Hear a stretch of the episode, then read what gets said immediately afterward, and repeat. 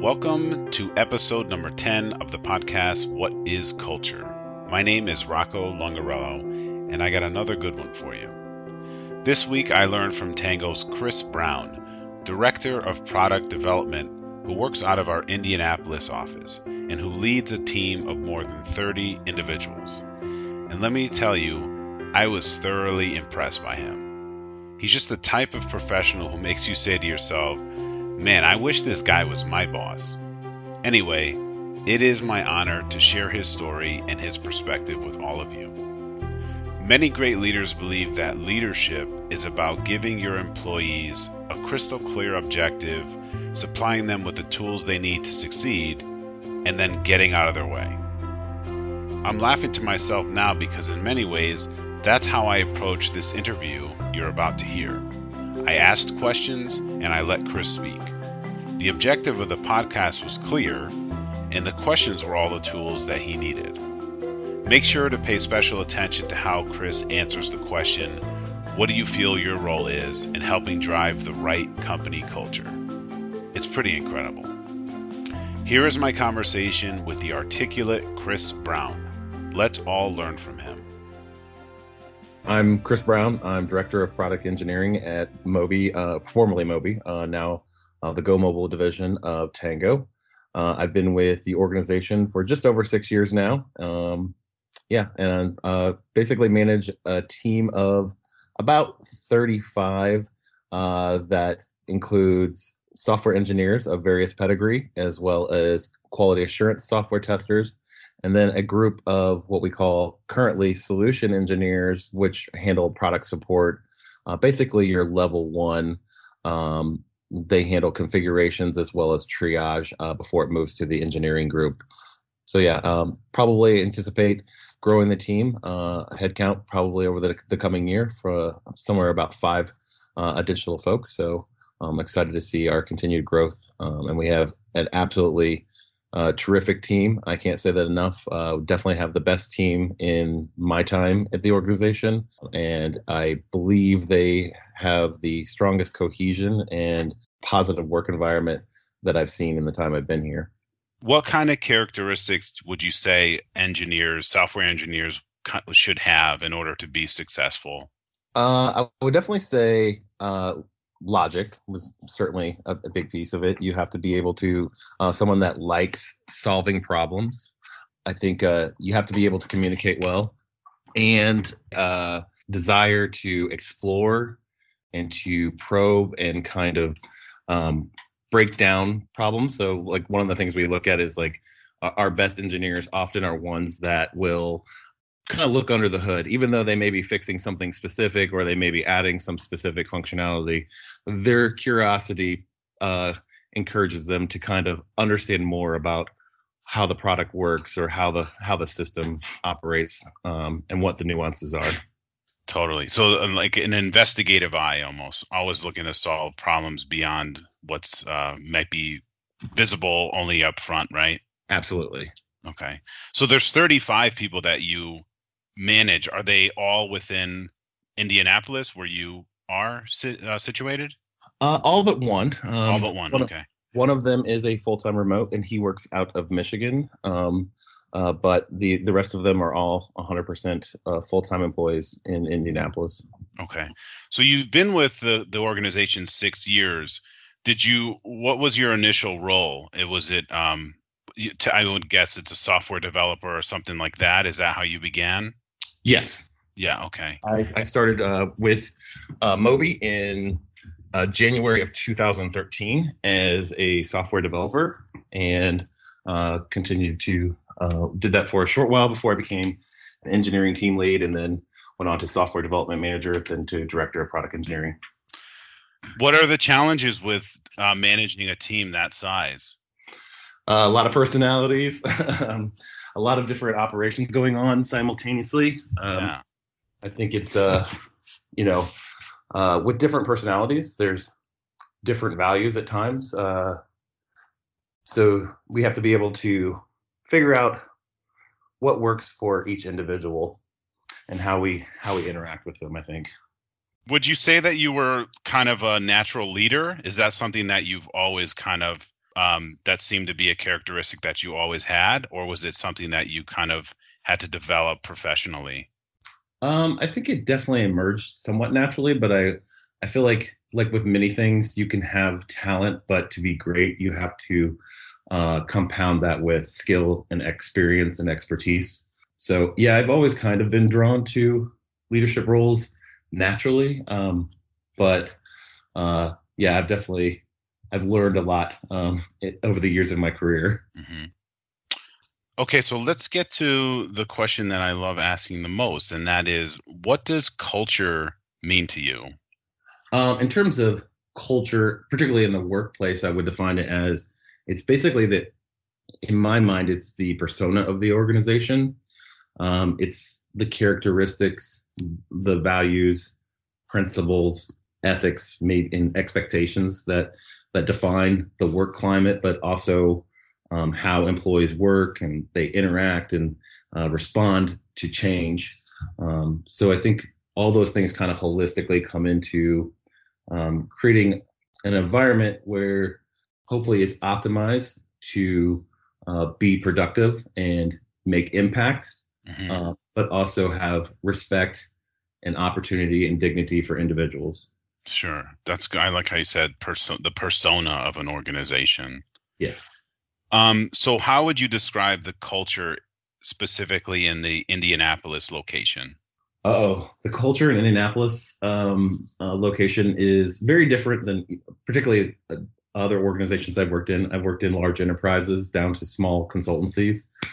I'd say it is has been and continues to be a very open, casual environment. It is one I feel like has been very good with being transparent where possible, mm-hmm. um, more so than other organizations. I think one of the things that really stood out to me when I joined uh, MOBI um, a little over six years ago is that we were about probably seventy-five employees then. And, um, you know, my, my, my manager at the time, on my first week, walked me up and introduced me to Scott Craigie, who was our C E O of MOBI, introduced me to him. And it was from there, you know, Scott was like, if you ever have any, um, you know, concerns or thoughts or ideas, you know, feel free to come uh, reach out to my assistant, get time on my schedule. I will make time for you. Uh, and then, you know, of course, like a few days later, he remembered my name, you know, he said things like that. And I think those were, that that was really impactful to me to see that even sure. at the executive level, uh, the engagement that they were um, uh, having with individual employees. And that's something I think is very important for me to carry over with uh, individuals, at, both in my unit and outside, but being able to be, you know, know more about them and what's important to them, particularly what's important to them today, because what's important to them a couple years from now may change, um, because that helps me understand how we can best align work or opportunities or understand what challenges they may be facing, um, uh, so that we can create an optim, uh, you know, an environment where they can ideally excel and perform perform well for us. So how do you feel your role is, you know, leading thirty-five individuals? What's what's kind of your role, I guess, in helping drive, quote, the right company culture? Hmm. Well, uh, I think for a big part of that is, I mean, I'd say leadership, but that's kind of a generic term. Um, but, you know, you can't, uh, a, a leader can't enforce or or instruct what a culture. Dictate, yeah. Dictate what a what a culture should be or w- will be, because it it it's going to become its own amalgamation from from uh, the individuals that are that are there, uh, and then it evolves, you know, as people come and join, uh, come and go from an organization. Uh, I would say for my role, particularly under leadership, I would say is to communicate regularly um, with individuals, both again within my unit and outside. I need to understand, um, you know, it's, it's knowing their names and what things are important to them. You know, I have people on the team that have, uh, you know, kids or spouse or pets, and I have others that have other interests. Uh, it may be building robots, it may be hiking, other things, but understanding a little bit about them, like what are their motivations in uh, just in life in general, but also understanding them from a professional standpoint, like uh, understanding like their aspirations are to get to this place, or they want to learn more about this. Uh, mm-hmm. It is something that does take time to do, but I think it's tremendously valuable. It's an investment. Uh, and I, I've actually talked to a lot of other leaders, and I think some some of them struggle with that sometimes because they're just so focused on getting the current project or task or operation, uh, you know, underway or completed, sometimes forgetting about the players that may be involved. And yeah, like the human element. Exactly. Yeah. You know, I always want to try to keep that in context because uh, that, I feel like, develops tremendous rapport with individuals. Uh, I I feel like, personally, I feel very confident that most people on my team feel very comfortable approaching me uh, with any with most things that that they may be uh, encountering. Um, if they want to share a success, or if they want to uh, maybe broach an idea, sometimes if they want to challenge approach or an idea that may come from me or uh, my uh, engineering managers, or if they're having a problem and they, you know, I feel like they, I feel pretty confident that they feel comfortable doing so. And knowing that uh, I'm here to hear them, to understand, do what we can that's appropriate, um, and, and to uh, help us collectively move forward. Um, I think beyond kind of expanding on that, I would say in terms of communication, it's also important to be transparent whenever possible.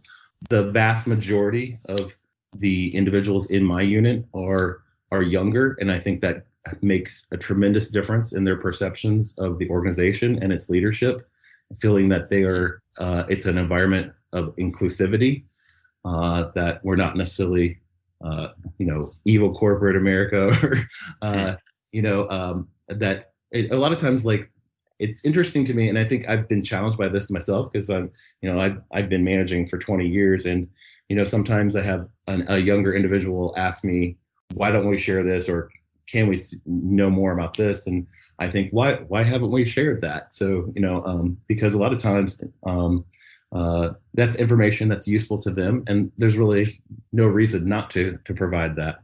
Mm. And I, I think it solidifies their commitment and engagement with the organization. Uh, on that, I would also say uh, being transparent, um, but also set expectations. Uh, I want to ensure that individuals understand what their role is, what their responsibilities are, and what our our code of conduct is in how we interoperate uh, amongst ourselves, as well as with our peers and colleagues uh, across the organization. And with both of those, you have to provide clarity, I think. Um, so you can be transparent and you can set expectations, but if you're not being clear about what those are, uh, that's a struggle for individuals, and often a, a source of frustration. Um, if you tell some, you know, if I tell an engineer that I want them to be a better engineer, that doesn't, that's pretty ambiguous and doesn't give them a lot of guidance on how they can further themselves. But if I say, I want to see your speed of delivery increase, I'd like to see your, you know, cycle time on your uh, features reduce, I'd like to see a better quality of your code reviews, like those things. Um, and, it, and that doesn't just come from me, that comes from the engineering team leads, um, who uh, are tremendous um, uh, individuals in themselves, and, and how they help foster and cultivate individuals on the team. I'd say also, in terms of Uh, driving, I guess you said the right culture, is to empower our talent um, to do their best um, and trust in their abilities. Uh, I had a, a former um, director that I worked for for many years, and he said uh, he would admit that he's not the most technical person. And he said, my job is to find the right people uh, with the right skills and give them the right tools to do the job, and then get get out of their way. Get out of their way. Yeah, exactly. I know. I think that's, you know, it's, it seems like a very easy statement, but it, it certainly comes up a lot. And, you know, that's the last thing I want to do, is be uh, an inhibitor to someone's ability to deliver. Uh, but at the same time, I think that's part of my primary focus, is to recruit and retain great talent that have the skills to fulfill those obligations of their jobs, um, and, and, and to that they, they fit uh, with the rest of the team, um, and can work in a respectful and positive environment. And then I think probably lastly, and, and this is a big piece to me, is recognizing great work openly and acknowledge the contributions of the individual to the team um, or to the unit or to the organization, um, and then to actively work to promote those individuals uh, so that they can continue, particularly if they're on a continued trajectory of progression of growth and responsibility. Um, kind of my um, philosophy with the team building is I always want to look for opportunities to advance individuals that we have on the team that have demonstrated Uh, excellent performance and success, and you know, are ready for the next level of responsibilities, and then focus our recruitment efforts at the the bottom tier um, so that we can start getting in new individuals and kind of introducing them to our approaches, processes, team culture, uh, et cetera, and help cultivate them so that they continue to move uh, in, in an upward direction as well. Okay. Wow, that's awesome. I, I, it's it's so great to hear all these things, and it really sounds like, you, you know, you take it very um, seriously, very personally, in that you really are all about giving your team the tools to succeed. And you know that statement about just give them what they need and then get out of their way. I think a lot of that is by being transparent, by setting clear expectations, and then if you hire somebody that you know you're confident has the talent to succeed, then you know, all as a leader, you know, just give them the tools. But yeah, you you know, it sounds cliche, but you you you get out of their way. I think it's definitely a, a great theory. Um, so moving on to the next question for you. So you and your team were recently recognized by one of our clients, um, Code Climate, for your performance, um, and as well as for your team's culture. So I was wondering if you could tell us more about your relationship with Code Climate quickly and how culture played a part in that. Sure. Uh, so cl- point of clarification, Code Climate is a vendor. Uh, we actually, they're um, widely adopted across um, software industry, particularly in the Ruby Rails side, but they definitely have um, expanded into other tech stacks. Um, and they provide a solution that helps us uh, measure Uh, engineering performance um, in terms of individual engineer contributor, uh, which can be very difficult to do because uh, the problems we face uh, uh, day to day are are different and unique. Um, and so to be able to have a gauge of like, are we on the right path on um, individual performance and to the optimizing our processes and things like that. Uh, so we use two tools from them. Uh, they have one that's called Quality that helps ensure that Um, our code deliverables are uh, meet our style uh, guide because we have thirty some people all contributing to the same code base. We have to be consistent, uh, but it also looks for problematic areas of the code that could present issues further down, whether that be a security issue or scalability or other things. And then the other product that we use is called Velocity, and that helps us track like um, what's the cycle time once we put code um, up uh, for review. Like, does it uh, does it get reviewed quickly? Does it get merged and deployed into our production environment in a timely manner? Is there bottlenecks? How many, re- you know, did it have too many reviewers on it? It'll collect a, a variety of metrics. Mm-hmm. So Code Climate, um, uh, we've been working with them for about a year now. And they actually uh, wanted to come out to do a site visit about a month ago and just to meet um, with myself and some of the engineering team leads uh, just to, to, you know, put uh, faces to names and talk more about what was working well for us with the product and what's not. And in that course of that conversation, we talked a lot about how we use the tool, but also kind of how it, you know, was also a factor in some of our culture. And they they actually started probing more about culture in that conversation, which was interesting. Um, so at the end of the conversation, they had indicated that they wanted to spotlight us in a video testimonial for their product because we um, had had some of the most significant improvement in our engineering metrics since we had adopted the product a year ago, but also we were standing out as one of the top ranking in terms of engineering teams across the industry. Uh, but the other thing that they said really set us apart was they wanted to learn more about our culture because they thought that was specifically very unique um, compared to other organizations they were saying, because um, we talk about having a culture of support, and uh, to kind of shed some light on that, one of the things that I kind of uh, have given a lot of um, thought and guidance to over the years is that we should always be in a position where we are supporting each other. We want to kind of ensure that people understand we're all human, people make mistakes, and that there is an expectation at some point we will probably falter. And I want individuals in the unit to focus on the recovery, not the failure. Um, and equally, there's an expectation that when those circumstances do arise, that others on the team should be reaching out to help support, mentor, guide, inspire as necessary, rather than piling on. Um, because we've certainly um, seen that in my early years at the organization, as well as at other organizations.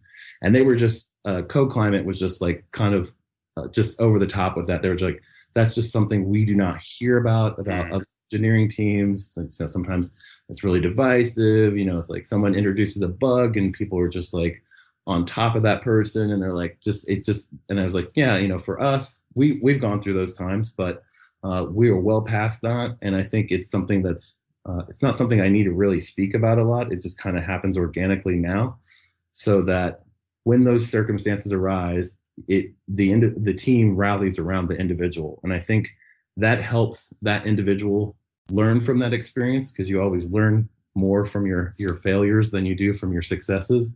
And I think it the, it's also a place where they can feel vulnerable without feeling like they're being judged um, because of the circumstance, that instead uh, the others on the team kind of have their back and understand that could just equally be them at some point in time, and that they're looking to help them move forward. And it's it's just water under the bridge at that point. That's amazing. It, it really sounds like you're fostering a really wonderful environment. And I, it probably, like you said, it happens organically, but it's it's just impressive to hear hear these stories from you. It really is. It's really great. Yeah, like I said, we have a fantastic team. Yeah, certainly not me. No, uh, I know you're really humble. I totally. It's that's so awesome that I, I totally respect that that you want to give credit to your team. But I think you should also, I'm going to give credit to you to just being that type of leader that you are is really what is pushing your team forward, I think. Thank you. Yeah. Um, so I did want to ask this question. I think it'd be interesting to hear your take on how do you feel Tangoe has handled the acquisition of MOBI? Um, so what, what could you say has gone smoothly and what maybe not so smoothly? Hmm.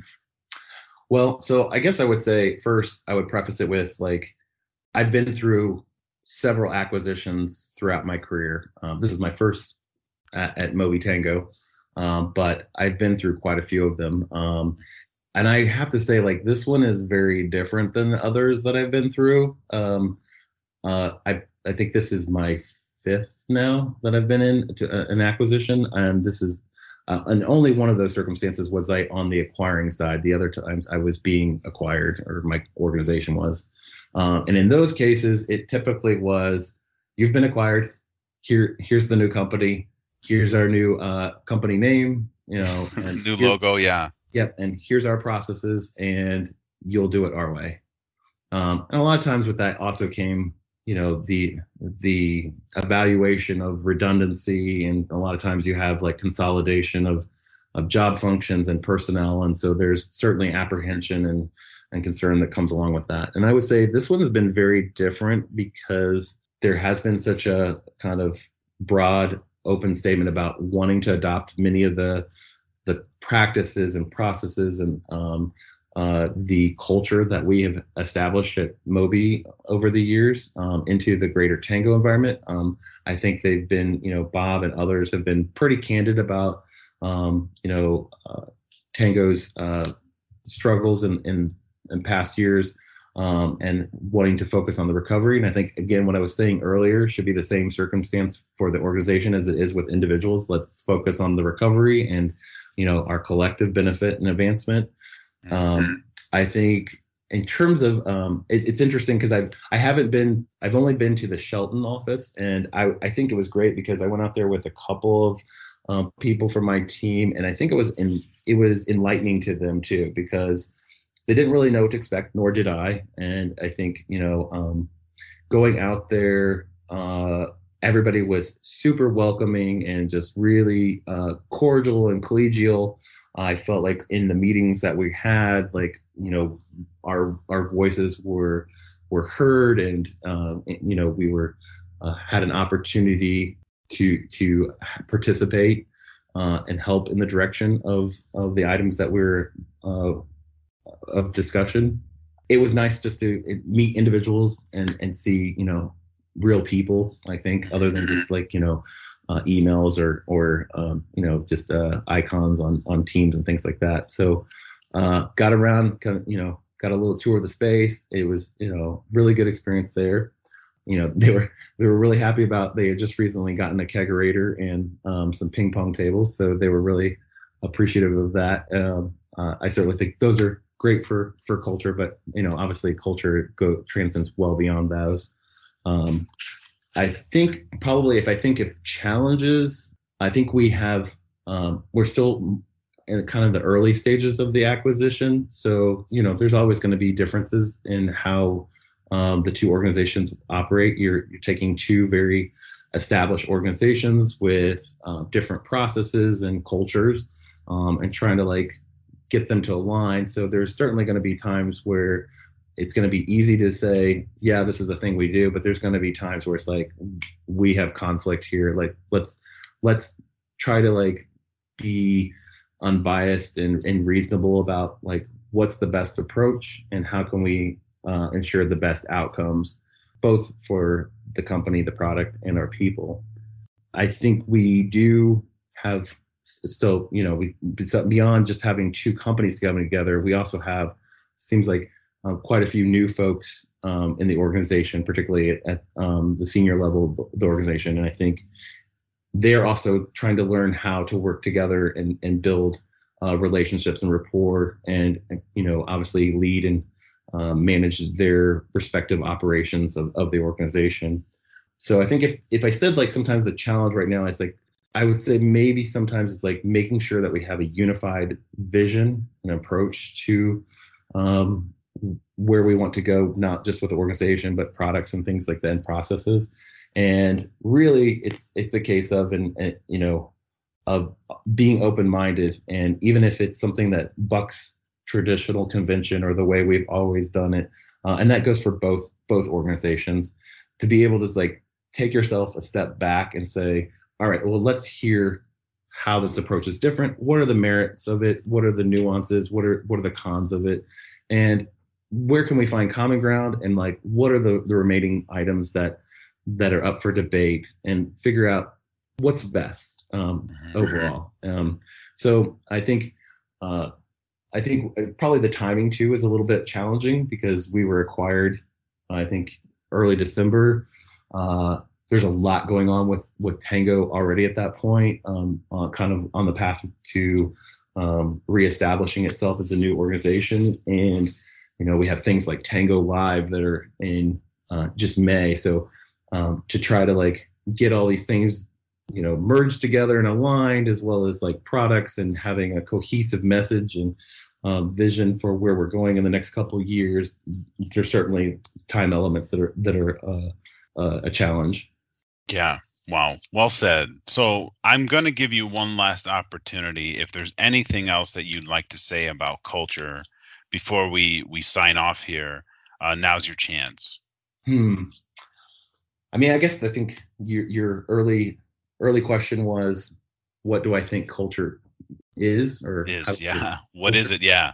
I think at the end of the day, culture is people. And, you know, we, we it's easy in the hustle and bustle of the day-to-day to get uh, tied up with this or that, you know, um, challenges, uh, projects, uh, demands, uh, escalations, whatever it may be, and not to easily become distracted from the fact that we have a lot of people involved. And I think that's very important for me to keep that in context. Uh, as I said earlier, like all these things that I've mentioned that we do either through community engagement or, you know, education for the team or uh, our processes, like that is not a thing that I do. I have to do that collectively, and I have to create the environment where individuals feel vulnerable to fail, where individuals feel comfortable to reach out and express ideas and sometimes challenge my ideas or approaches.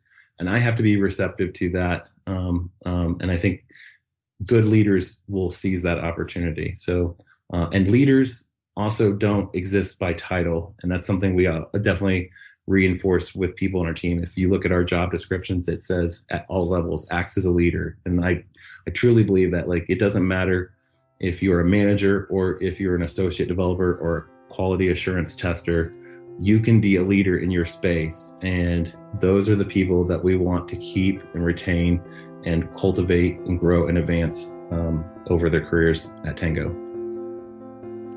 After listening to Chris answer in such detail, you must be thinking that my questions were supplied to him days in advance, that he studied them, took notes about what he would say, thought about his answers well before we recorded. The truth is, all of this was new to Chris. We'd never met previously, and this was his first time ever on a podcast. None of the questions were given to him in advance. However, he delivered his words as if he had prepared a lecture on workplace culture, discussing what it means to truly lead and how he helps keep his team of thirty plus engineers engaged. I was amazed how it all came so naturally to him, and how he was so humble in his responses. Many times, all I could add or interject would simply be an unnecessary interruption. So for the most part, I listened, and I was content that I was able to supply Chris with another, perhaps more far-reaching channel for which to be heard. Also, I'm not surprised that our vendor, and not our client, sorry, I misspoke in the interview, that Code Climate was so impressed by Chris and his team and their collective culture. The entire interview was my absolute pleasure, and I thank you very much, Chris, for your contribution to the show. And thank you all for listening. If you would like to be a guest, please send me an email at rocco dot longarello at tango dot com. And remember, this podcast is available for download on your favorite app for both Apple and Android devices. So be sure to check them out and subscribe. And to read more about this podcast, visit our companion blog series at tango dot com slash blog. Until next time.